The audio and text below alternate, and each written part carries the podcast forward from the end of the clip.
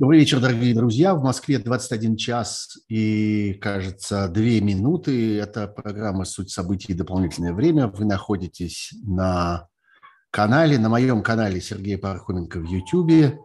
Довольно много народу уже ждет этой трансляции. Я постараюсь свести к минимуму все предисловия. Вы отлично знаете, что надо делать с подпиской на этот канал надо подписываться. Вы знаете, что делать с лайками. Надо эти лайки ставить. Вы знаете, что делать с помощью этому э, каналу. Вон там надо мной плакатик, э, в котором ссылка для тех, кто хочет помочь нашему каналу, находясь за пределами России. А если вы внутри России, то, пожалуйста, зайдите в описание этого канала внизу и посмотрите, там есть ссылка и для вас.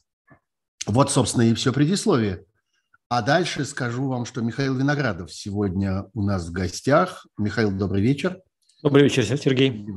Да, отлично все. Михаил Виноградов э, очень авторитетный, очень цитируемый, очень уважаемый в профессиональной среде э, э, аналитик, обозреватель и толкователь и пониматель того, что происходит в российской политике, в российской общественной жизни – в частности, э, он организовал фонд под названием «Петербургская политика», который, тем не менее, вопреки своему названию, занимается политикой вовсе не только внутри Петербурга, а по всей России.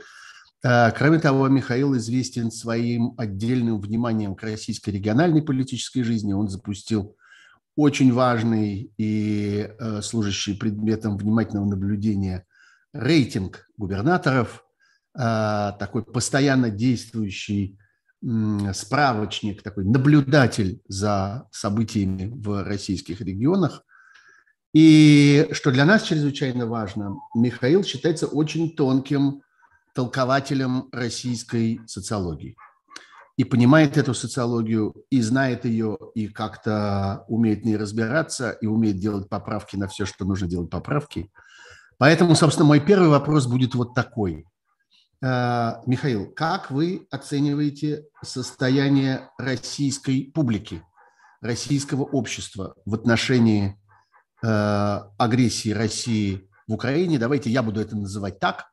Э, я уж как-то привык это так называть, а вы пользуетесь теми словами, которые вам здесь самому удобнее. Как вы считаете, российское общество воспринимает и какую тенденцию здесь вы видите? Видите ли вы какое-то изменение? Видите ли вы какую-то эволюцию? Видите ли вы какие-то перемены туда или сюда в отношении российского общества к войне в Украине? Прошу вас. Спасибо большое за добрые слова, хоть вы и приукрасили, но а, спасибо. Вы знаете, я начну, может быть, чуть издалека. Я не ухожу от ответа на ваш вопрос, но в прошлом году мы проводили довольно большое исследование по теме социальной апатии. Слово апатия в разных аудиториях э, произносили, и почти всегда это находило довольно широкий отклик, потому что состояние общества такое апатичное, связанное и с дефицитом интереса к политическому процессу, и с дефицитом интереса к сегодняшнему дню, и с дефицитом ценности, собственно, действия. Любой деятель э, э, в политике или вообще подчас действия. А вот, а, это то, что ну, было созвучно а, довольно многим наверное, самым массовым настроением в России. Апатия – это не всегда плохо даже в человеческой, в индивидуальной психологии апатия – это в известной степени там, способ страховки от суицида, да, как не а, жестко это а, звучит. И мы говорили о том, что из апатии там есть четыре возможных выхода, три плохих и один сомнительный, да, это эйфория, это агрессия, это депрессия и это паника. Пока, на наш взгляд, состояние апатии по-прежнему остается доминирующим. От граждан особенно не требуют деятельной вовлеченности, деятельного участия.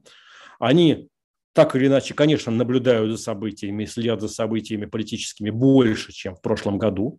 Это очевидно, но все равно для многих из них это скорее такое пространство там, сериала, пространство телевизора – пару лет назад, когда социологи спраш... опрашивали зрителей политических ток-шоу, они дали удивительную фразу «А «Мы за все переживаем, но ни во что не вникаем». Действительно. Да, известная фраза. Потребление да. колоссальное. С другой стороны, если посмотреть российское телевидение, там, не знаю, нет карт, собственно, продвижения войск туда или обратно. То есть есть хорошие новости про российские действия, плохие про украинские, но, собственно, уловить картинку, а, увидеть, собственно, карту, понять динамику достаточно а, сложно, и многие, многие собственно, медиапотребители, собственно, удовлетворяются скорее вот изложением этой эмоциональной составляющей. А, много или мало э, в России сторонников военных действий, ну, про это есть разные точки зрения, есть цифры социологические абсолютные, что их большинство, есть, конечно, довольно высокий процент отказов а, в разговоре с социологами, до 90% респондентов отказывается. Это не значит, что это все там а, противники, э, э, противники власти, но тем не менее, конечно, социологи замеряют сравнительно небольшую часть настроений.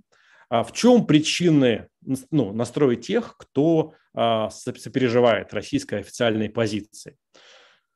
Ну, во-первых, понятная потребность болеть за свою страну, которая существует, наверное, не только у жителей там, России. Там, это чаще проявляется в спорте, да, но это часто проявляется и в других э, сферах. Наверное, э, российская такая национальная идея, которую там долго придумывали, она созвучна с американской, э, потребность ощущать себя на стороне добра. Это достаточно mm-hmm. сильный такой, а, мотив там, да, и он совершенно понятен. Причем, наверное, эта потребность существует исторически у сторонников власти, у ее а, критиков. История а, совершенно а, понятная. А в чем-то, конечно, сказывается а, следствие такого отношения к Украине как к такому недогосударству, которое достаточно активно тиражировалось и в десятые годы, и во многом а, в нулевые, и такого четкого отношения к Украине а, ну, не сложилось там то ли это как бывшие супруги, там отношения такое сложное, то ли э, раздражение, то ли желание игнорировать там, да, но ощущение такой несубъектности Украины там, да, или ощущение того, что все врут, все стороны врут, верить никому нельзя, давайте верить, ну, тому, что э, комфортно. Конечно, сказывается нежелание верить экстремальной подчас информации, которая происходит о, приходит о боевых действиях, о, о потерях. Это совершенно понятно. Я сам, наверное, считанное количество раз включал телевизор за все это время, хотя доступно там и российская, и украинская, там европейская, потому что информацией ты владеешь, а вовлечение в этот эмоциональный поток, оно, конечно, очень, а, ну, а, стараешься его избежать для того, чтобы как-то сохранить, а, ну, незамы... по возможности незамыленность взгляда там, да. То есть есть в России такое устойчивое лоялистское там меньшинство, которое испытывает потребность любить власть, ему некомфортно, когда любить не получается. Вот. И э, сейчас такой комфорт как бы вроде возник. Есть проблема, связанная с тем, что, конечно же, радикализм риторики последних месяцев существенно выше, чем реальный уровень радикализма в обществе или реальный уровень радикализма эстаблишмента. Я бы сказал, что в последние там, десятилетия уровень агрессии в обществе скорее снижался снижалось, там, не знаю, э, смягчались отношения пешеходов, автомобилистов, там, не знаю, не было там драк район на район, квартал на квартал и массы того, что было частью обыденности, не знаю, там, в 80-е годы, а в конце 70-х, там, да. То есть есть зазор между внешним радикализмом и реальным снижением агрессии, снижением радикализма а в обществе, но он пока особенно не выстреливает, поскольку от людей не требуют действия, не требуют а, выбора.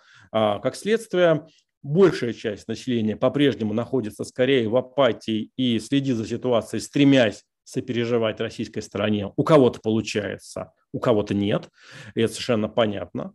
А, Наверное, растет последние недели интерес такому к негативному контенту не для всех приемлемо там, украинское медиапотребление. Для кого-то в силу отношения к Украине исторического, для кого-то в силу эстетики, стилистики э, укра... укра... части украинских медиа. Но они смотрят, там, не знаю, Стрелкова или кого-то еще. И те, кто испытывает потребность понять, что происходит. Михаил, вот на этом месте, признаться, не совсем понял, что вы имеете в виду. Что значит не совсем приемлемо украинское потребление? То есть люди как-то э, стали больше смотреть Украины, несмотря на то, что не доверяют ей каких-то украинских источников, или заменяют это чем-то типа Стрелковым и так далее? Ну, кто-то стал больше, кто-то больше стал смотреть украинские медиа. Я сам последние годы за ними не очень следил, хотя mm-hmm. и доводилось работать в Украине. Там в нулевые годы я а, в, в, в, те, в те годы неплохо знал а, ситуацию, которая, конечно, очень быстро а, меня, меняется всегда а, в Украине. Mm-hmm. Да? Для кого-то по-прежнему все некомфортность, вот это восприятие Украины или украинцев как людей такого, ну, не первого сорта, там это на уровне бытового стереотипа, оно сказывается, но потребность картинку реконструировать делать, побуждает их найти какие-то более эмоциональные э, способы подачи, либо с рассказом о продвижении а, войск, с картой, либо с какой-то эмоцией. А, поэтому, наверное, последние там недели две-три я вижу большее количество отзывов там на те же эфиры Стрелкова, на которого, ну, мало кто обращал внимание до событий последних недель. Кто-то, наоборот, подустал, и, ну, так или иначе, интенсивность новостей снизилась последние там, месяца полтора, там, да, а, кто-то переключается. Например, если для начала марта, конца февраля была характерна тревожность относительно экономической ситуации, готовность запасаться продуктами и так далее, то сейчас, наоборот, наступило такое расслабление, попытка вернуться к прежним потребительским моделям, переполненные там кафе, рестораны, не только в а, Москве, но во многих а, городах. При этом, опять же, по действиям мы видим, что, собственно, буквы Z на частных автомобилях нет почти нигде. Есть отдельные регионы на юге России, на Алтае, где, как говорят, их больше, но в целом не только в Москве а такое количество минимально, и это контрастирует с 2014 годом, когда все-таки надписи там «Меркель чмо», «Обама чмо», ну, не то, что были на каждой второй машине, вовсе нет, но люди ага. не стеснялись машины во дворах оставлять без присмотра такие, да, они особо никого а, не бесили. Сейчас этого почти нет, и даже в тех регионах, где там зеды были на маршрутках, этих э, знаков стало э, меньше. Связано ли с усталостью, с раздражением, с тем, что там буква Z не было на параде 9 мая, и возникла такая двойственность по поводу того, признается ли этот символ официально, э, можно, давайте посмотрим. А, скажите, пожалуйста, а вот э, все-таки постоянно раздающиеся разговоры о том, что появились первые признаки, если не мобилизации, то во всяком случае какого-то такого э, подбирания резервов. Все время мы видим сообщения о том, что в разных местных медиа вывешиваются объявления на этот счет во всяких местных соцсетях – Э, что какую-то активность разворачивают военкоматы, и э, появляются какие-то повестки людям, э, особенно всяких там ценных, полезных военных специальностей, типа тех, кто обслуживают технику, начинают звонить как-то ими интересоваться, спрашивать, не хотят ли они на контракт и так далее, и так далее. Вот это создает какой-то резонанс, какой-то ответ? Или пока трудно это оценить, трудно это объяснить? Есть ли какая-то реакция населения российского вот на такую активность? Ну, на мой взгляд, пока нет. Вот именно на эти действия. На слухи о мобилизации, конечно, а, реакция а, возникает.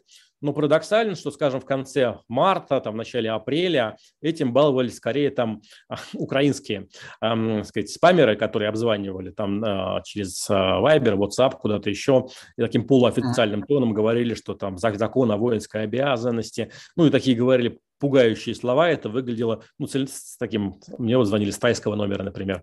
Значит, mm-hmm. вызывало, конечно, такую а, там, тревожность, понятно, в условиях, когда казалось бы, ну, все типа хорошо. А сейчас таких звонков стало меньше, но, конечно, там некая двусмысленность, которая вокруг слухов о мобилизации, которые опровергаются.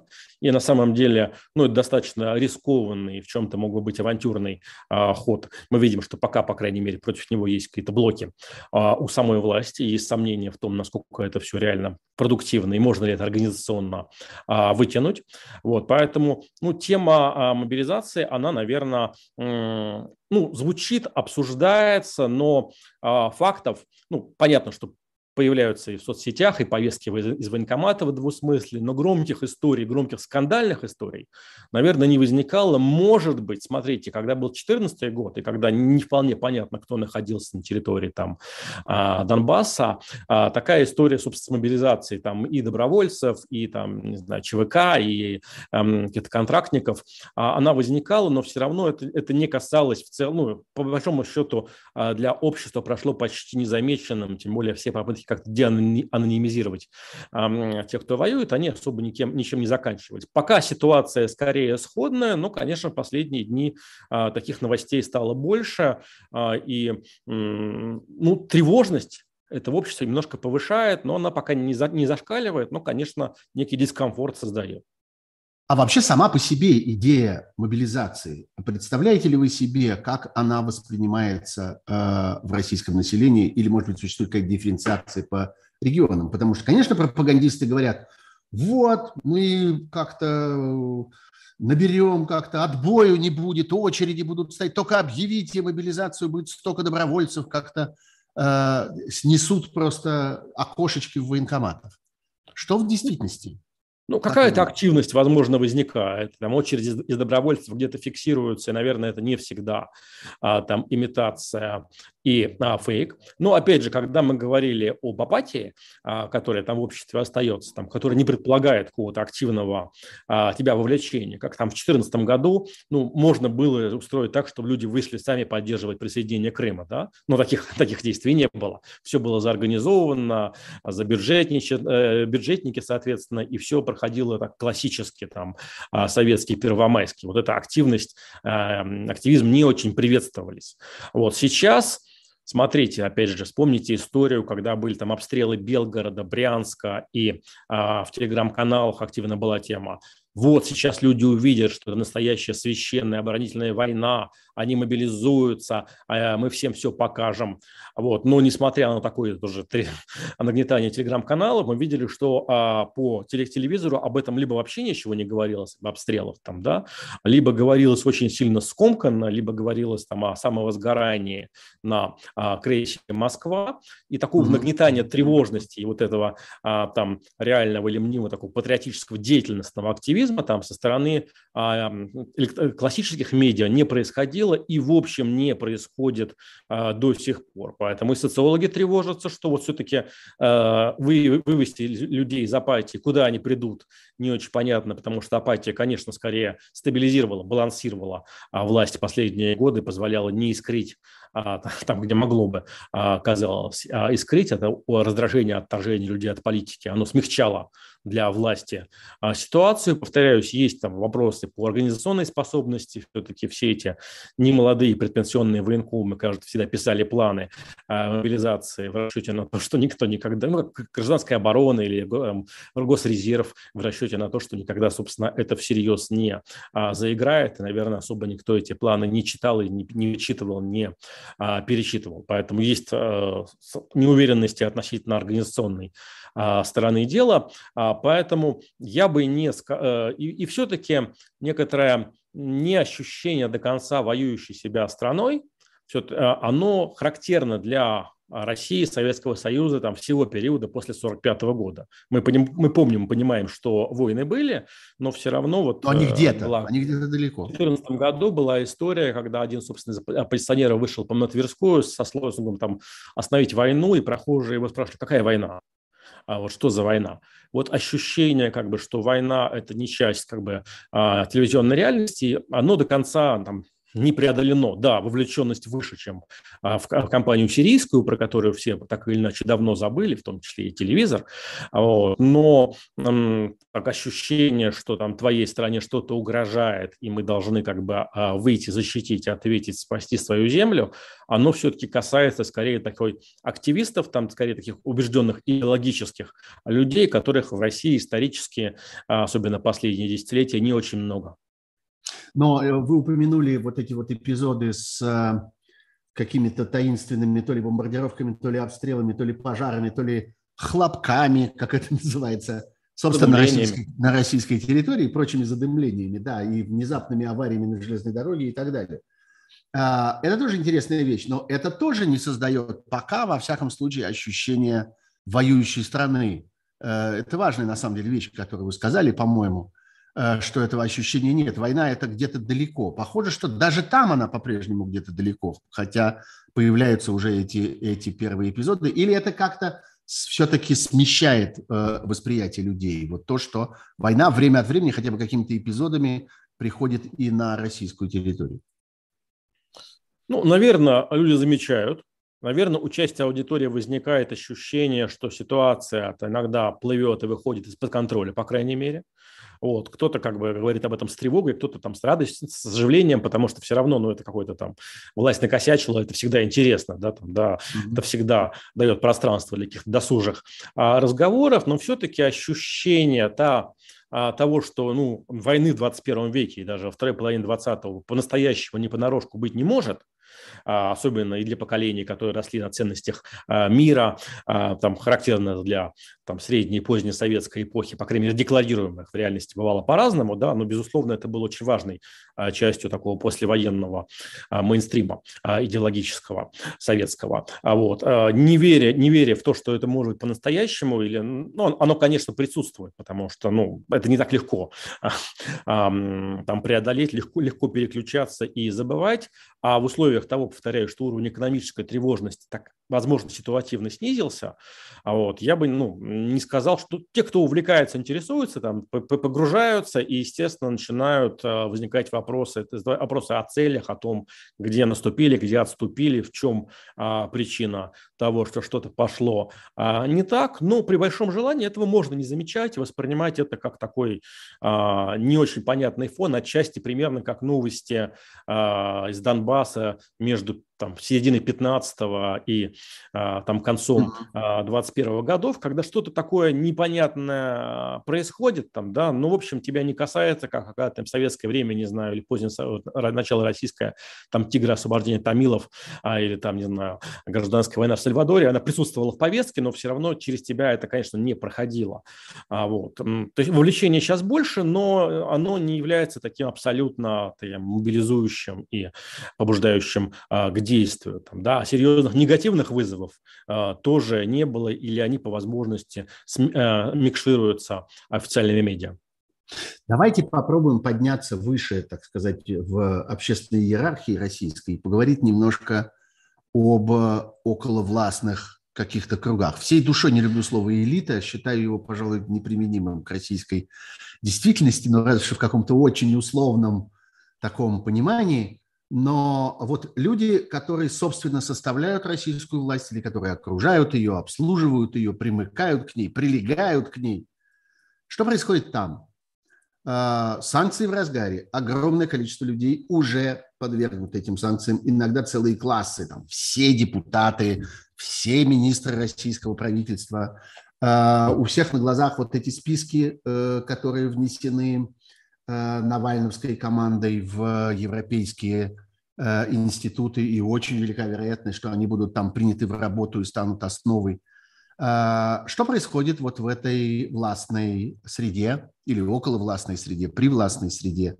Как их реакции отличаются от реакций просто населения? Или вы считаете, что они кровь от крови, плоть от плоти, и как-то большой разницы нет? Ну, есть много нюансов. Наверное, все равно они дышат одним воздухом, хотя считается, что а, элита живет или эстеблишмент в каком-то параллельном мире, да, но тем не менее они, естественно, соотносятся а, с а, окружающей а, атмосферой и обстановкой. Надо понимать, что так или иначе форс-мажорная ситуация такая ей там ну, больше двух лет, потому что два года пандемии, они тоже были вполне себе, ну, во многом экстремальные и необычные, нетипичные. И в этом плане такая тревожность, пусть вызывая по разным причинам, поводам, она появилась а, не вчера. Тревожность, может быть, за последний месяц несколько снизилась, потому что, во-первых, э, количество негативных экономических новостей... Снизилось, поразительно, а, при всем том, что произошло там на фронте. Не, не, не, радик, не, не, не радикально, но скорее как бы снизилось, снизилось количество новостей, военных новостей, новостей экономических. В общем, оказалось, что сценарий, который реализуется даже внутри страны, там а, экстремальный, но не самый из возможных экстремальных, там, там, а, там научились входить там блокировки, там не блокировали, не знаю, там тот же YouTube, там, да, а, там а, такая репрессивная составляющая присутствует, ну, в общем, такая достаточно а, а широкая, но а, не а, массовая, и ну, наверное, есть два, если и есть люди, которые вполне сделали ставку на а, публичное присоединение к радикальной риторике, там, да, и демонстрации того, что они в первых рядах, а, первые ученики, хотя, в общем, значительная часть а, ньюсмейкеров, там, opinion, decision мейкеров, да, она, ну, помалкивает, там, их не заставляют э, говорить, и даже тем, кто, собственно, занимал такую позицию отстраненную, как представители, там, бизнеса, вроде бы за это почти не прилетало. Оказалось, что так можно. Если как бы чуть обострять и так обобщать, ну, наверное, есть два страха. Да? Страх победы и страх поражения.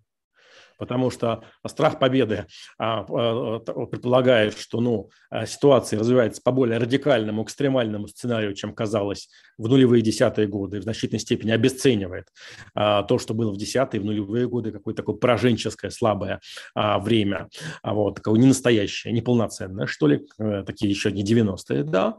Страх поражения, он тоже понятен, потому что часть истеблишмента, она застала там распад Советского Союза вот, и ощущение там, глобальных сдвигов и утраты управляемости, крушения прежнего мира.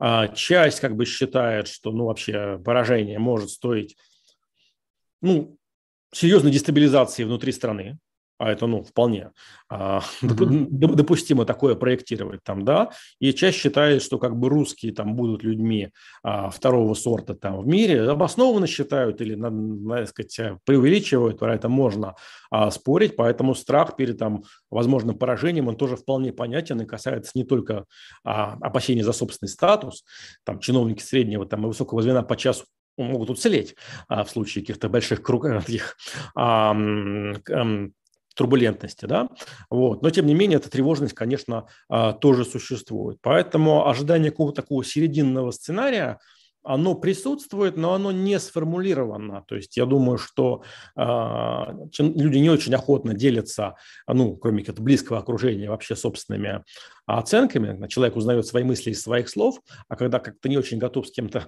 делиться, да, э, ты до конца, собственно, позицию не э, формулируешь для самого себя, потому так часто мы видим, что собеседник очень легко идет за твоей интерпретацией, а потому что он нуждается в какой-то более целостной картинке, а сам, самому не с кем ее а, произнести, ее а, проговорить. А вот, поэтому, Послушайте, знаете, да, один да, да, да. наверное, ощущение, что а, в условиях такого ну, экстремального сценария вырастает значимость фактора случайности. А вот э, чем, собственно, слабее институты, да, тем, естественно, институты и нужны для того, чтобы страховать от случайностей. Вот зависимость от факторов случайности, которые могут сыграть в пользу российской стороны или против российской стороны, это то, что, конечно, ощущается, на мой взгляд, а, в том числе в настроениях там а, топов.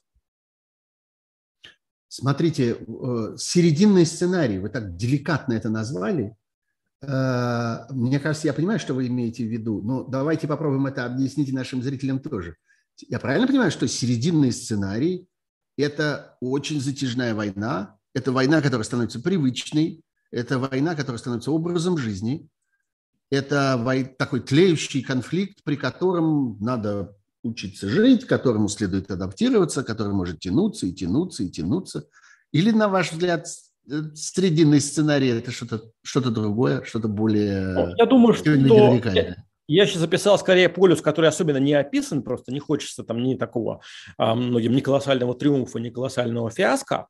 А вот, наверное, состояние там длительной затяжной войны, оно все-таки некомфортно, потому что оно, оно очевидно вызывает дискомфорт, собственно, даже у многих а, лоялистов там, да. То есть, конечно, можно перевести это в формат Сирии, которая как бы никому все эти годы не была особенно интересна, но все-таки это не, не совсем а, Сирия, не совсем Карабах, это все-таки а, чуть-чуть более чувствительная а, история история. Ну, может быть, там, да, это там консервация на уровне того, что было в 2015 году, когда плюс-минус эм, э, по каким-то причинам до конца, на мой, на, наш взгляд, на мой взгляд, не исследованным, там, да, вдруг было прекращено э, наступление, да. Мы вообще mm-hmm. деэскалации гораздо реже из, из, исследуем, изучаем, чем периоды эскалации, да. Мы быстро забываем о том, э, почему, собственно, ну, о деэскалации время от времени происходит, там, да.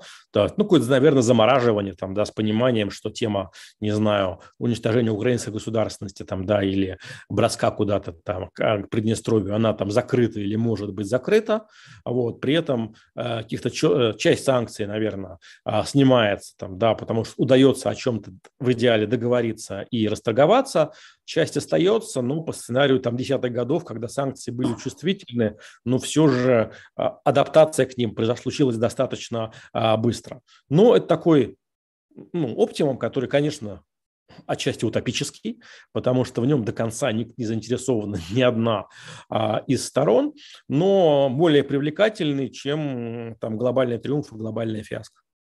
То есть это то, на что они надеются. Они там наверху, вот это самое ну, группировка, это упрощение, там, да, надеются это, на то, что она как-то адаптируется к этой ситуации и будет в ней жить дальше. Ни туда, ни сюда. Не упадет ни на один край, ни на другой. Точнее, ни с одного края, ни с другого не свалится вниз. Ни в победу, ни в поражение. А будет ну, то есть теперь мир, вот... мир сойдет с ума не до конца, да. Да, это, ну, мне кажется, что для, для просто людей, для людей, которые строят свою жизнь, они, так сказать, э, удерживают свое положение при власти. Это, собственно, самая чудовищная ситуация, привычная, привычный вывих, привычная хроническая ситуация войны, в которой страна, страна будет жить. А, ну, а нет, э, нет вот здесь какого-то раскола, нет э, какого-то противоречия между вот тогда, собственно, э, населением более массовым и вот этой самой, господи, опять приходится применять это слово, элитой, нет ли здесь противоречия в их интересах, когда вот элита, вы очень убедительно это говорите, хотела бы ситуацию эту сделать привычной, а для населения все-таки оно стремится к тому, чтобы это чем-нибудь кончилось, туда или сюда. Нет? Нет этого раскола, нет этого, опять, этой да, разности потенциалов. Я опять же говорю, что скорее комфортно срединный сценарий – это замораживание, там, да, а не а, даже, а, пусть велотекущие, позиционные, мы теперь выучили новое слово, позиционные боевые а, действия, ага, какое, да. какое-то замораживание, разграничение, прекращение огня, потому что, ну, все-таки а, текущие новости, они дискомфортны для людей самых разных взглядов, там, да, а, в силу того, что стартово все они не столь как бы, а, как бы радикальные и а, кровожадные. Я думаю, что все-таки апатичное население и апатичные элиты пребывают в некоторой такой гармонии. Значит, и те, и другие чувствуют, что от них зависит не так много. И в этом плане тема там расколов, разломов, которые понятно, интересно в них всегда искать, там ковыряться, она угу. преувеличена не потому, что они невозможны. Они, естественно, возможны. Но они возможны по главным как бы источником проблем, проблемной повестки там, да, в России является сама власть. Никакая там оппозиция, там даже там сторонники Алексея Навального при всей их роли не, сконструировали там ни яркий проект прекрасной России будущего, ни какие-то там абсолютно мобилизующие истории, соизмеримые с теми, а, которые создавались ошибками там, или просчетами действий а, власти. Поэтому в случае нагнетания, нарастания там, ошибок, естественно, там а, э, эта турбулентность, она возможна. Как бы ошибки, фабрика ошибок, конечно, работает, и механизм защиты от ошибок, его нет или они слабы, и мы это увидели последнее время. Но мы можем эти ошибки перечислять, но все-таки каких-то таких фатальных там, косяков, там, да, их пока там не было или их удавалось а, вуалировать. Мы, собственно, видели все проблемы, которые были с а, военными действиями. Ничего себе, не было да? фатальных косяков. А что Но... Ну, это все вместе? Вот это сходили к Киеву, ушли от Киева, сходили на Харьков, ушли от Харькова, как-то объявили, что сейчас заберем весь юг и восток. Не могут забрать весь юг и восток. То есть все идет по плану, что ли? Вы согласны с тем, что говорит Путин по этому поводу? Нет, ну говорить все о том, идет что... по плану, все как задумано. Или, во всяком случае, не говорит, а заставляет нас всех так верить в это. Нет, но говорить, что все идет по плану, было бы, наверное, слишком комплементарно, да, а будем а, реалистами. А, конечно, многое идет не так, а, вот, но, а, тем не менее, там, да, ну, опять же, есть а, ну, такой независимый как бы военной экспертизы, которая позволяет нам как бы верифицировать то, что говорят российские военные украинские военные, там, да, ее нет. Есть подчас яркие, убедительные выступления там, украинских спикеров, эмоциональные, но которые тоже трудно тестировать подчас, потому что не хватает такой независимой а, военной экспертизы, понимания там резервов и возможностей. О, да, это точно. Да. А, обеих сторон. Это верно. Вот. И дальше, собственно, каждый верит в то, что он, во что он хочет верить. Это совершенно а, понятная а, история. Вот. Но а, при всем том, что некоторые там действия там, власти были экстремальными или спорными, не только военные, не знаю, история с переводом переводом там на рубли расчетов за там газ и вообще попытка самоотрезания себя от а, газовых и нефтяных экспортных а, потоков, того, что, в общем, последние полвека во многом цементирует российскую экономику, а, тоже в какой-то момент было там на грани фола, потом вроде бы отрулили и а, со, многими передоговорились, при том, что, конечно, ну, неопределенность на рынках энергоносителей а, осталась там, да, а, какие-то там расчеты на там помощь великого старшего китайского брата не вполне оправдываются, там, да, или разлом. Присутствует некая недооценка той моральной мобилизации, которая характерна для населения там, западно- и восточноевропейских стран. Труд, ну, знаете, как не знаю, в нулевые, в десятые годы трудно было смотреть советский фильм про декабристов, потому что казалось, ну что за люди за идею какую-то полезли куда-то там на плаху, ну зачем, да? А также, наверное, до конца не очень понятна вот эта история с моральной мобилизацией, с размещением беженцев у себя в домах, которая характерна для многих стран и Западной и Восточной Европы. Этого не чувствуется. Есть попытки найти какие-то разломы, указания на то, что у них в экономике еще а, хуже. Вот недооценка, наверное, присутствует. Или желание переждать, когда эта мобилизация закончится, все переключатся на каких-нибудь беженцев, не знаю, на что-то еще, а как это иногда, иногда в истории а, случалось. Поэтому а, страховки от ошибок нет, но те ошибки, которые были допущены и допускаются регулярно, как бы не были все же фатальными не, не создали ощущение, что из-под контроля выходит а, все, хотя такие вызовы возникали, и история с теми же обстрелами территорий а, российская, она, конечно, совершенно нова а, там, со времен, не знаю, прилета Матиаса Руста. Поразительно. Вот у меня, например, есть, я живу с этим ощущением, и я, видимо, нахожусь в каком-то пузыре, нелегко в это поверить, на самом деле, нахожусь в каком-то пузыре из людей, которые вот именно так это оценивают, что ошибся во всем, как бы, что развалились все планы, и как-то никто не может этого не видеть. Это совершенно очевидно, это само собой разумеется. Но вы уверены, что это так не воспринимается ни в э, окружении э, около Кремлевском, ни, так сказать, в широкой какой-то там глубинной России? Я просто еще раз хочу вас переспросить, потому что для меня это совершенно новое информации. Я был уверен, что это не так, но я здесь Ощущ... доверяю как Ощущение, что-то пошло не так, а оно, э, оно конечно, есть. У, у тех, кто интересуется там, да, у неувлеченных, может быть, ну, нет для них это фоновая какая-то история, в которую они не вникают там, да, вот, но mm-hmm. а, там говорить о, ну, понятно, что у людей разный жизненный опыт. Там, да. Кто-то, не знаю, прежний слом э, эпох находился в Москве, кто-то в Европе, кто-то там э, на периферии, где чувствовалось не так остро. А мы так или иначе все апеллируем к нашему прошлому жизненному опыту, там, да, и уровень алармизма подчас а, разный. Там, да, это зависит не от политических взглядов, а от собственных, вот, а, скорее, жизненных а, историй. Поэтому, конечно же, сказать, некая там растерянность, тревожность, она у части лоялистов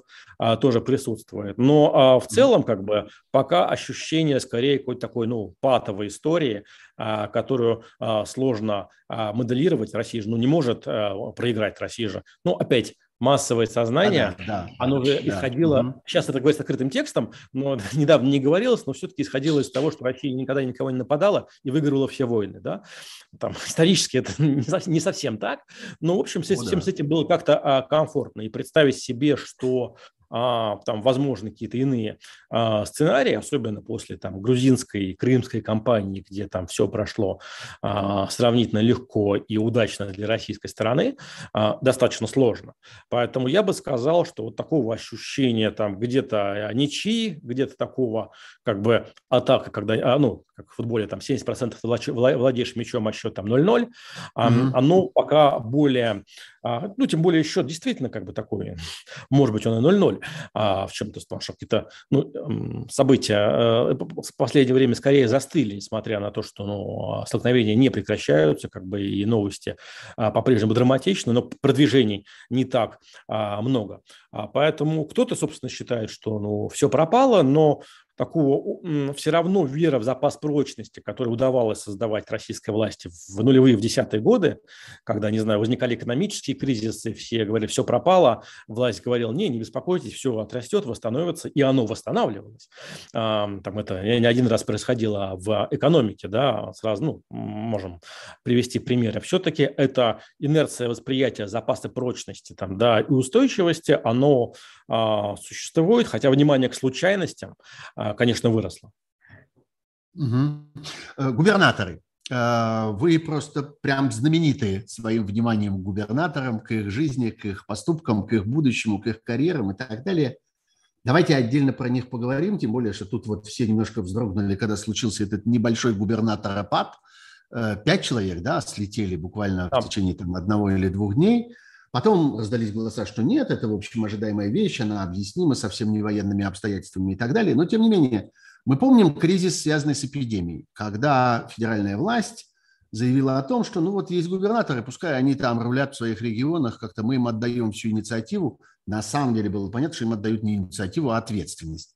Здесь такое впечатление, что особенно ввиду вот этой вот возможной полускрытой, полуползучей какой-то там то ли мобилизации, то ли напряжения резервов, то ли еще чего-то, опять на губернаторов будет это все развешено.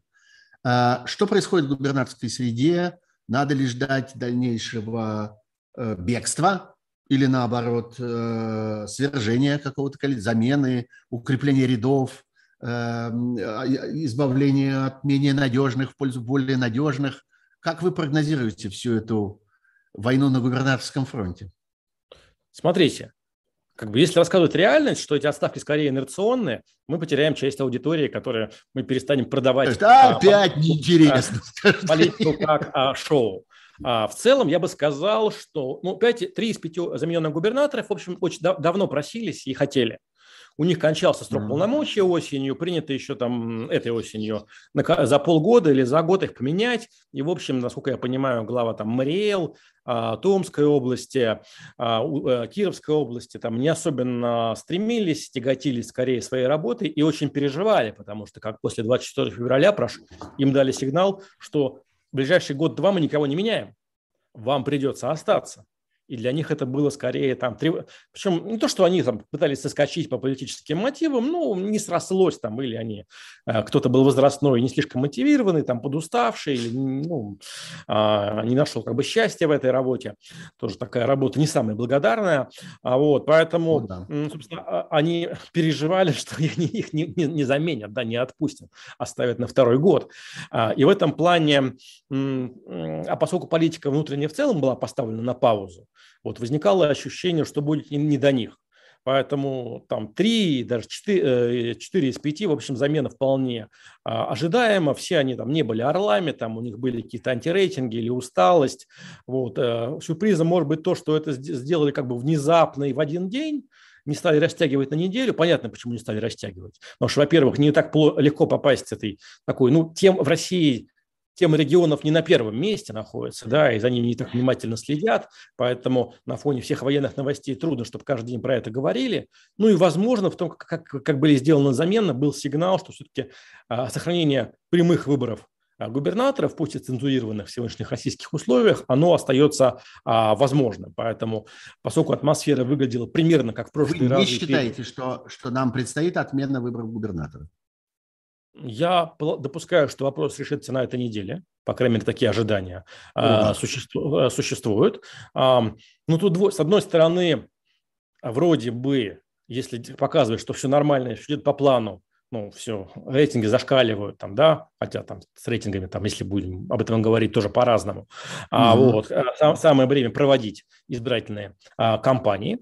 А вот, с другой стороны, там, ну, есть некая неуверенность в том, что там к осени как-то настроение, вот эта мобилизация текущая, она как-то не а, поплывет, может быть, не рисковать. Но в целом процесс выборов достаточно управляем сегодня, чтобы провести, по крайней мере, выборы осенью 2022 года достаточно спокойно а, и управляемо. Но поскольку уж так или иначе э, истеблишмент тоже занимается взаимной торговлей страхами, там это совершенно понятно, да, естественно, есть mm-hmm. желающие, ну, ну, зачем эти декорации? Слушайте, ну, раньше мы там о мировом правительству показывали, что у нас демократия, теперь оно все равно не верит. Ну, чему мы лицемерим там, да? Произошло же в России забвение а, о том, что публичная политика – это там инсту, э, механизм а, устранения конфликтов, которые существуют а, там в обществе, в социальных средах и так далее. Зачем, зачем это вообще все, да?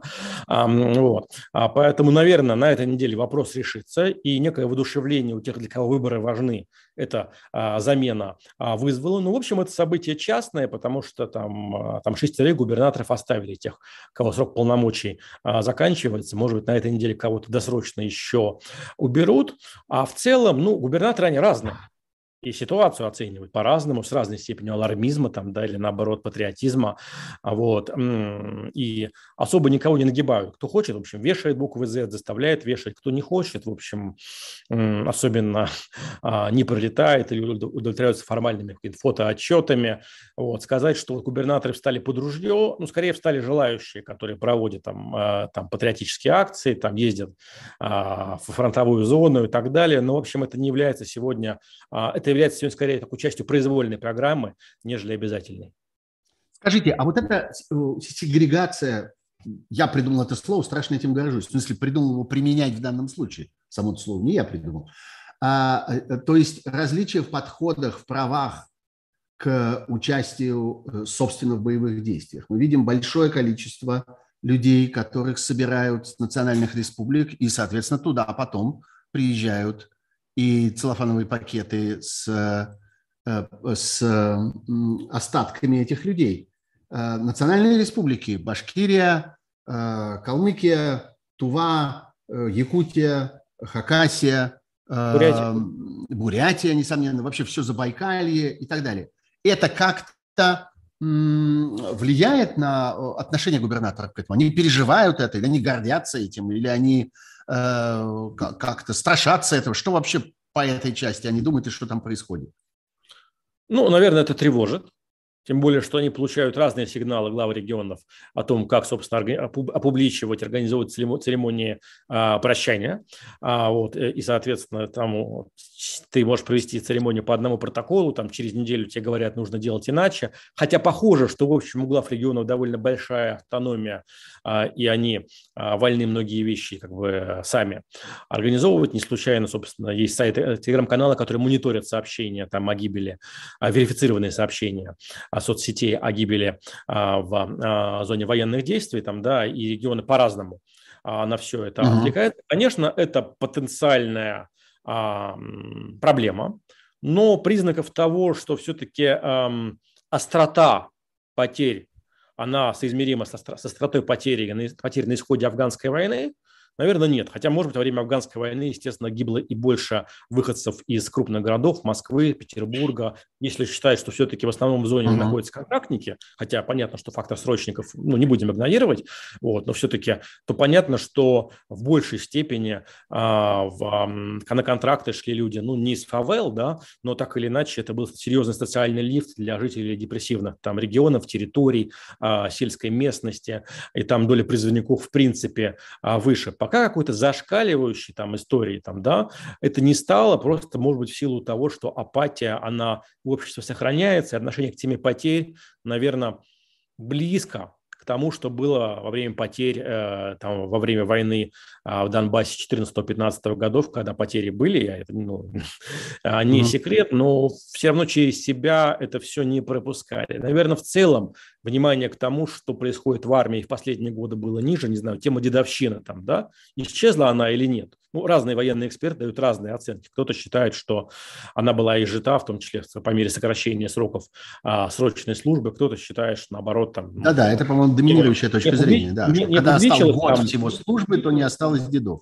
Ну, в общем, острота восприятия там, э, э, сказать, истории там снизилась, и сообщений, не знаю, если о расстрелах сослуживцев, их было меньше, а, чем, не знаю, в начале 90-х, конце 80-х годов. То есть некой деневартизации оно было подлинный или мнимый, это, возможно, мы увидим сейчас, когда мы все стали военными экспертами а, в гораздо большей степени, чем а, год назад. Поэтому пока фактором такого взрыва а, ситуация это не стало. Ну, конечно, так сказать, есть тревожность. Есть тревожность, как, как в случае экономики. Кто-то из губернаторов считает, что все идет по плану, а кто-то переживает, что, может быть, действительно надо людям скорее стимулировать отказ от прежней потребительской модели, показывать, что надо себя вести экономически иначе, что скоро будут, угу. возможно, а проблемы. Тоже, наверное, с темой а, военных потерь. Кто-то сделал ставку на патриотизм там, и героизм а, погибших, кто-то тему камуфлирует, кто-то ну, тему не прячет, но и не слишком педалирует, а, подавая элемент обыденности. Есть ли в стране, завершая вот весь этот обзор, который мы с вами совершили, есть ли в стране какая-то группа противников войны? За исключением, там, я не знаю, гражданских активистов, которых мы знаем по их участию в правозащитных организациях, за исключением э, журналистов независимых расследовательских изданий и так далее. Есть ли социальная группа сегодня, которая реально э, э, не принимает войны. Это матери и родственники военнослужащих. Это люди, на глазах у которых формируют лагеря или там какие-то места содержания беженцев. Кстати, отдельная тема, которая, судя по всему, очень интересует наших слушателей, что происходит с людьми, которых ввозят в Россию из Украины не очень понятно, добровольно или недобровольно. Я не знаю, олигархи, теряющие свои миллиарды, промышленники, теряющие свое производство, э, импортеры, теряющие свою возможность импорта. Есть ли кто-нибудь в России, кто противостоит сегодня идее войны и хотел бы от войны избавиться? Или их голос незначителен, не слышен? Если анализировать действия, если э, к, ваш, к вашему слову противодействие, как бы с ним относиться, ну, наверное, нет. Если говорить mm-hmm. о там, помыслах, об ощущениях, о дискомфорте, ну, там Дмитрий Песков все время называл цифру 25%, да что не так мало, да, а, соответственно, я думаю, что... Ну, вы, вы ему доверяете как, как эксперту? Вы считаете, что у него есть, есть какие-то источники и сведения, на которые он опирается?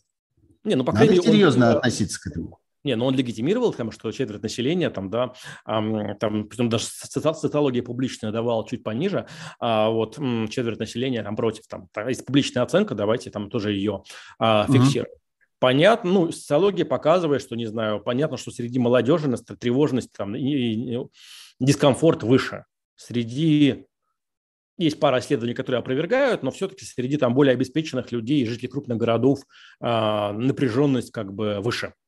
А, вот, ощущение напряженности, как бы тревожности, а, дискомфорта там оно есть. Другое дело, что люди по-разному там к нему относятся, по-разному его залечивают меня, э, там тот же бум обращения к психологам, у меня был такой шутливый пост, что на самом деле психологи должны потерять работу, потому что в десятые, в нулевые годы люди ходили к психологам, потому что искали проблемы в себе, в своих травмах, отношениях с родителями там, и так далее. А сейчас выяснилось, что проблема не в тебе, проблема вовне, и поэтому нет смысла ходить mm-hmm. к психологам за а, о том, что вылечить собственную а, проблему, но тем не менее, естественно, люди пытаются, как живут с паническими атаками, с а, тревожностью, даже есть воспоминания рестораторов, что особенно в феврале, в конце февраля был феномен таких тихих, тихих свадеб в Москве, когда уже события, которые невозможно отменить, а вот в ресторане mm-hmm. все пришли тихонечко, там, без музыки, без всего, как бы собрались, мало пили, а, там общались, а вот, но не более а, того, что как бы, ну, не, не вполне классическая такая традиционная а, атмосфера mm-hmm. а, свадьбы. Сейчас скорее,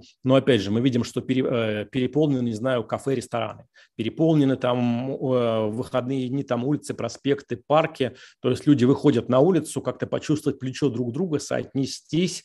А, они до конца, я думаю, это нерациональное даже поведение, они просто вот ощущают какую-то такую потребность преодолеть э, одиночество и отчуждение вне зависимости от того, как они относятся к ситуации, все потому что все-таки все равно тема военная ситуация, она дискомфортна, для большей части населения, да, и в том числе для тех, кто солидаризируется а, с официальной позицией а, российской, российской стороны, потому что, повторюсь, вот все-таки общество менее агрессивное и там радикально, чем ему а, подчас а, приписывают. Свои слова не, свои, не своевременные, потому что, наоборот, сейчас время радикалов, которые говорят, вот мы говорили всегда, русский народ – это реваншист, там хочет а, восстановить империю и так далее. Ну, в реальности, я повторяюсь, а, мы не видим ни активных особенных а, шагов действий по противодействию, ни в общем какой-то серьезной активной мобилизации действенных сторонников, деятельности там с а, шествиями, с а, размещением буквы Z а, и так далее. Там, пока как апатия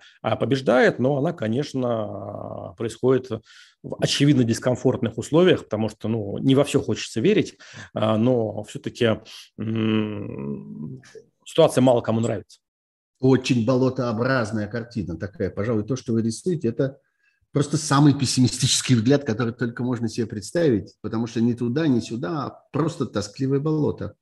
Знаете что, вот э, давайте я сначала напомню, что, э, друзья, вы находитесь на канале Сергея Пархоменко, это программа «Суть событий. Дополнительное время».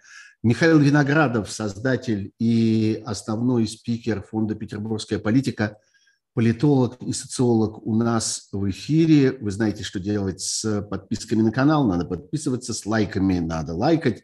С помощью э, и поддержкой э, этому стриму надо поддерживать. Находитесь вы внутри России или вне России. У нас есть еще 10-15 минут для этого разговора. Я бы хотел вас попросить перенестись за пределы России. Я не поверю, если вы скажете, что вы не интересуетесь тем, что происходит в Европе, разницами и, э, так сказать, эм, противоречиями между отношением к российским действиям, к войне. Вот на наших глазах только что произошло яркое, хотя, на мой взгляд, не слишком осмысленное событие, это самое, этот конкурс Евровидения. Обсуждается, как которая уже по счету шестая, кажется, волна санкций. Есть свои противоречия – Э, понимаете ли вы, как эта война изменила европейскую ситуацию, ситуацию в крупнейших, влиятельнейших европейских странах, прежде всего э, Германия, конечно, интересна, Франция очень интересна, Австрия очень интересна, наиболее влиятельные страны Европы, Великобритания, конечно, тоже. Э, кто там выиграл, кто проиграл, кто усилился, кто, чья карьера навсегда рухнула – что вы можете сказать по этому поводу? О Германии, может быть? Ну, давайте начнем с общих оценок. Наверное, общий да. уровень конфликтов, противоречий внутри Европы или там между э, Северной Америкой и Европой, о которой всегда любили говорить, вот наконец они столкнутся, и мы поиграем в противоречиях, наверное, эти противоречия снизились потому что все равно Путин сплотил Европу. Мобилизующая тема, там есть, понятно, нюансы там, по Венгрии и так далее, но, хотя тоже Венгрия такая страна не одинаковая, а вот, поэтому, конечно, в целом уровень а, противоречий снизился. Это не значит, что противоречий не возникает. Понятно, что такими драйверами а, жесткости позиции по отношению к а, России выступает скорее как бы, как любят говорить конспирологи, там, Вашингтон, Лондон а, и страны Восточной Европы, не все там, да, ну, там, Польша даже, да, а, хотя Литва. парадоксально, ведь еще, не, еще недавно страны бывшей Вышеградской группы, там, Польша, Чехия, Словакия и Венгрия были такими, в свое время такие драйверы а, интеграции в Западную Европу, самыми, кто-то пророссийскими, а кто-то такими, ну, сильно колеблющимися в отношении вот, э, Западной Европы а, странами. Вот. Есть, понятно, фактор а, Германии. И вообще, когда мы анализируем а, факторы, детонаторы а, того, что случилось в феврале, одним из таких, то, что предшествовало а, происходящему, была смена власти Германии.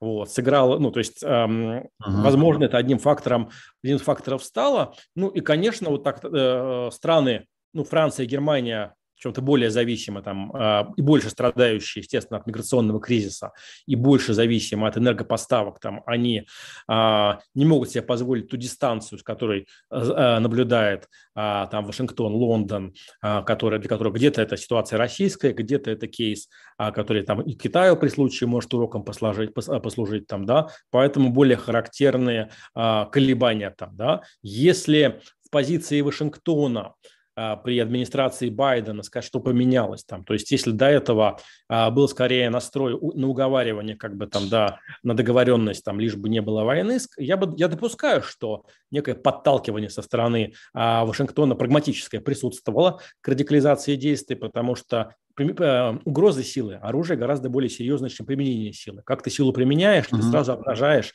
а, свои... Там, Разрядить а, угрозу, проблемы, Пусть они уже выстрелят из этого пистолета. Про проблемы, косяки там, да, и в представлении Вашингтона там ограничить интересы России самой собой и, возможно, Украины, как бы сняв ее с остальных а, направлений а, мировых а, фронтов там, да. А, понятно, что поведение там, ну, а, французского президента, там, оно в, и среди, и в России там активно там троллилось, не только в России, масса демотиваторов, картинок с уговариванием, то на фоне жесткости действительно Вашингтона и Лондона контрастировала.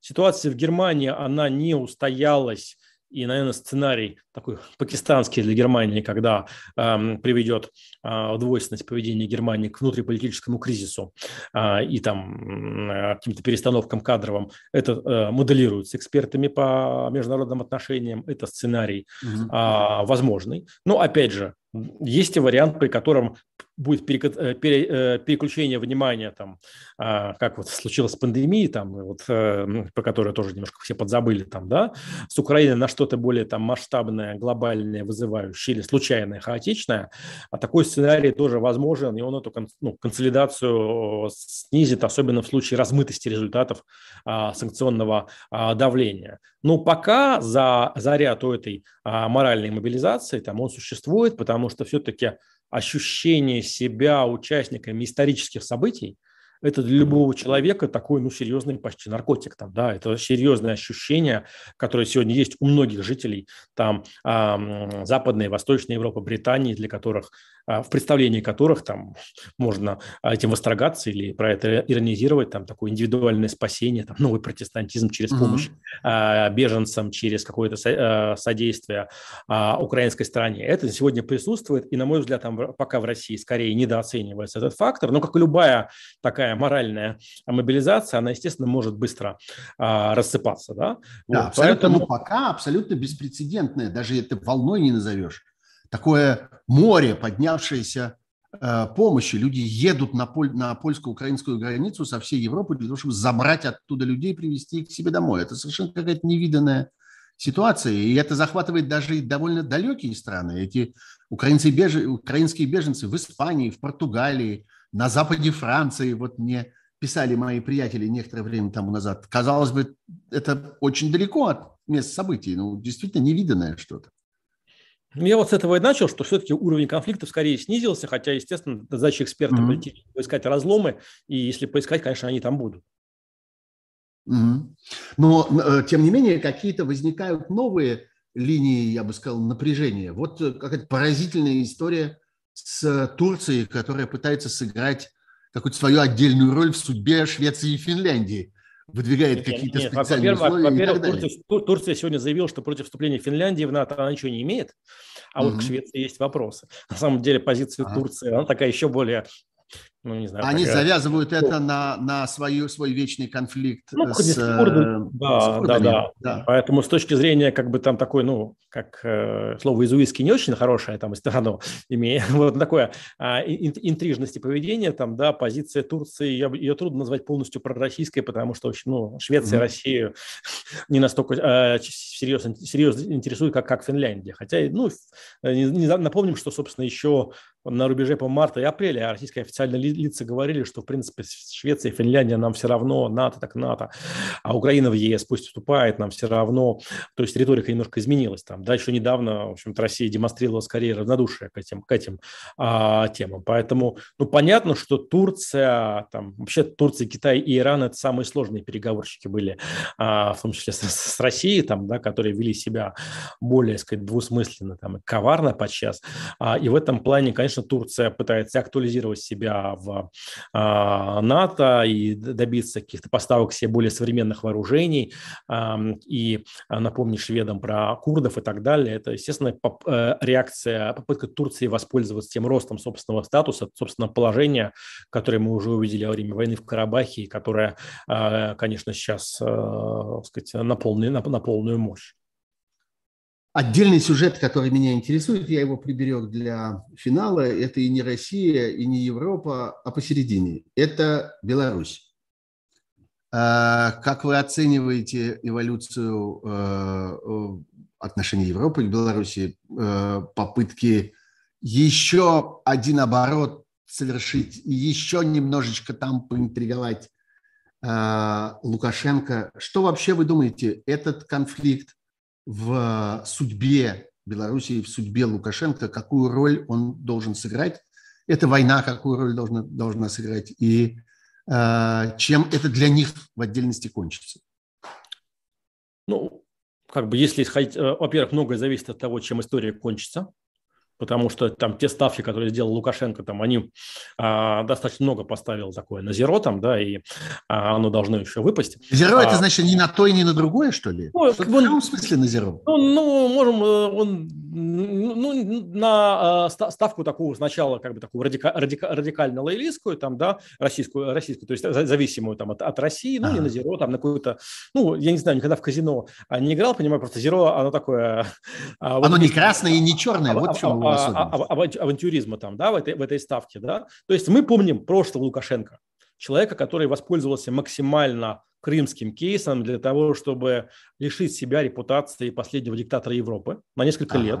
Который стал одним из бенефициаров а, всей истории. И именно в Минске были заключены эти самые Минские а, соглашения. Лукашенко, который много лет говорил, что Беларусь – это решающий оплот, а, а, а щит от военной угрозы, и ни разу не произносил, с какой стор- э, направлений а, эта угроза. В какую сторону а, повернут этот щит. Да, ну, да. Это ага. Не казалось, что это как бы неосознанно, да. Вот. Сегодняшний Лукашенко, который то ли а, сделал ставку на конкретный сценарий или по тем или иным причинам зависим или опасается как бы там, да, распространения на себя там боевых действий, то ли как бы ждет, когда ситуация поплывет там, да, а, и чтобы все перерешать передоговориться, то ли ревнует к Радагану, а, который перехват... пытался перехватить, хотя не до конца получилось, роль такого посредника, манипулятора, игрока, а, бенефициара от этого кризиса, да, поэтому остался ли тот Лукашенко, который может передоговориться все на следующий день, там всех поменять и переиграть, либо этот Лукашенко, который вписал уже себя в историю, там, да, и по каким-то причинам не может или не способен маневрировать, а, это пока интрига. Окей, спасибо, Михаил. Вот мы прошли, мне кажется, по всему кругу. Есть какой-то сюжет, который вы как-то готовили к этому разговору, а я почему-то к нему и не подступился. Мы с вами совсем не поговорили, собственно, про войну. Мы совсем не, не поговорили почти про ситуацию на фронте, но я не знаю, в какой, в какой мере вы следите за этим, насколько вы чувствуете себя экспертом по этой части. Я тут вместе с Роговым, э, ну не вместе с Роговым, Рогов сам по себе, я сам по себе, но так получилось, что мы как-то во многом совпали, стал высказывать э, мое ощущение, описывать, которое заключается в том, что Россия окапывается, российская сторона, что российская сторона пытается закрепиться на тех позициях, на самом деле, которые есть, и будет держать их, выталкивая Украину, наоборот, в положение атакующей страны, которая, как мы теперь еще раз убедились, гораздо более сложная. Как вы к этому относитесь напоследок? Давайте у вас спрошу. Смотрите, я видел пост э, Кирилла. Есть как бы... Э, я ну, очень во многом с ним согласен. Э, ремарки там в пользу и против, что указывает на деэскалацию там, последних дней, на потенциал деэскалации. Да? Вот. Ну, спокойное 9 мая перенос куда-то там вправо по графику референдумов там, да, а, там в Донецке, в Херсоне, в Лугану, или там были в Херсоне, по крайней мере, там, да, и а, куда-то тема там а, присоединения, дезавуирования заявления там представителей Луганска о том, что мы вот-вот входим в состав России, там, да, а, ну вот, какая-то элементы как бы отказа от некого времени США, обменяли Ярошенко, только э, пошли разговоры снова о обмене Бута, например, казалось да, бы, в условиях а, очевидны. Как Нашли время и место. Что, а, тем, э, ну, тем не менее, давайте зафиксируем, что это а, происходит и требует какой-то а, интерпретации. Да? Вот. А с другой стороны, там вот это внимание к, к Финляндии, к Швеции, то ли это там очередное обострение, то ли желание переключиться с украинской, э, украинской темы на а, Финляндию, а, Швецию. Нет там серьезных разговоров именно о прекращении огня. То есть, наверное, все равно, а, если бы желание выйти на 15 год присутствовало, вот разговоры о прекращении огня, они все-таки возникали и не отвергались как бы там, с порога. Да? Вот. А Белоруссия что-то там тревожится и продолжает мутить. Были сегодня ожидания от саммита УДКБ, при этом понятно, что на саммит УДКБ приедут страны, которым некомфортно было бы присоединяться к российской позиции по а, Украине. То есть скорее УДКБ была площадкой для примирительных заявлений, компромиссных заявлений. Но этого mm-hmm. не случилось. Оказалось, что это просто юбилейный саммит, который показывает, что УДКБ а, существует, такое техническое мероприятие, как и все мероприятия СНГ и ОДКБ, там всех этих евразесов последних лет, а, они проходят под а, лозунгом «надо чаще встречаться» и какого-то большего измерения смысла в себе а, не имеют. Наверное, там в точки зрения Кирилла, она исходит из того, что у России появилась там новая системная а, тактика, там, окопаться там и а, заморозить ситуацию. Это вариант возможный, но он требует mm-hmm. такого наличия постоянного штаба, который принимает решения и оперативно реагирует а мы видели довольно большие задержки в принятии решений там, да, или в реакции, там, что по Белгороду, что по крейсеру Москва, что по целому а, ряду а, событий. Поэтому важно, чтобы все-таки был такой а, а, институт, структура, которая играет за систему в целом и за страну в целом, а не за собственные а, тактические и важна система страховки от ошибок, потому что, я повторюсь, именно а, допущение ошибок есть главный фактор а, рисков и возможного расшатывания. Если это появилось, если это существует, то прогноз о возможности такого замораживания или там снижения, ну, такой сериизации сегодняшнего конфликта там, да, имеет право на существование. Но есть несколько переменных, которые ну, требуют уточнения. Понятно. Спасибо. Спасибо большое, Михаил. Очень рад был с вами Вам. поговорить. Все-таки вы какой-то удивительно спокойный, рассудительный человек, и вы как-то... У вас все происходит под каким-то ватным одеялом. Можно ощутить движение там внутри, но снаружи не очень, не очень все бурно. Спасибо. Такой взгляд тоже мне кажется интересным, рассудительный, спокойный, внимательный, склонный к всяким деталям и так далее. Пожалуйста, дорогие друзья, цените и такой взгляд тоже. Я, во всяком случае, его очень ценю. И надеюсь, Михаил, и снова и снова затаскивать еще к себе в эфир. По-моему, это время от времени очень полезно менять интонацию. Спасибо вам.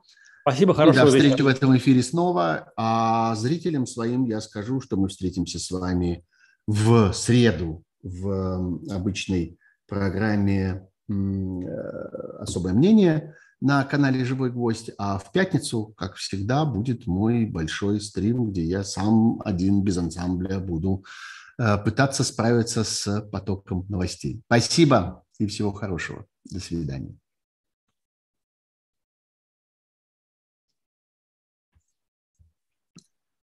Мы не в эфире.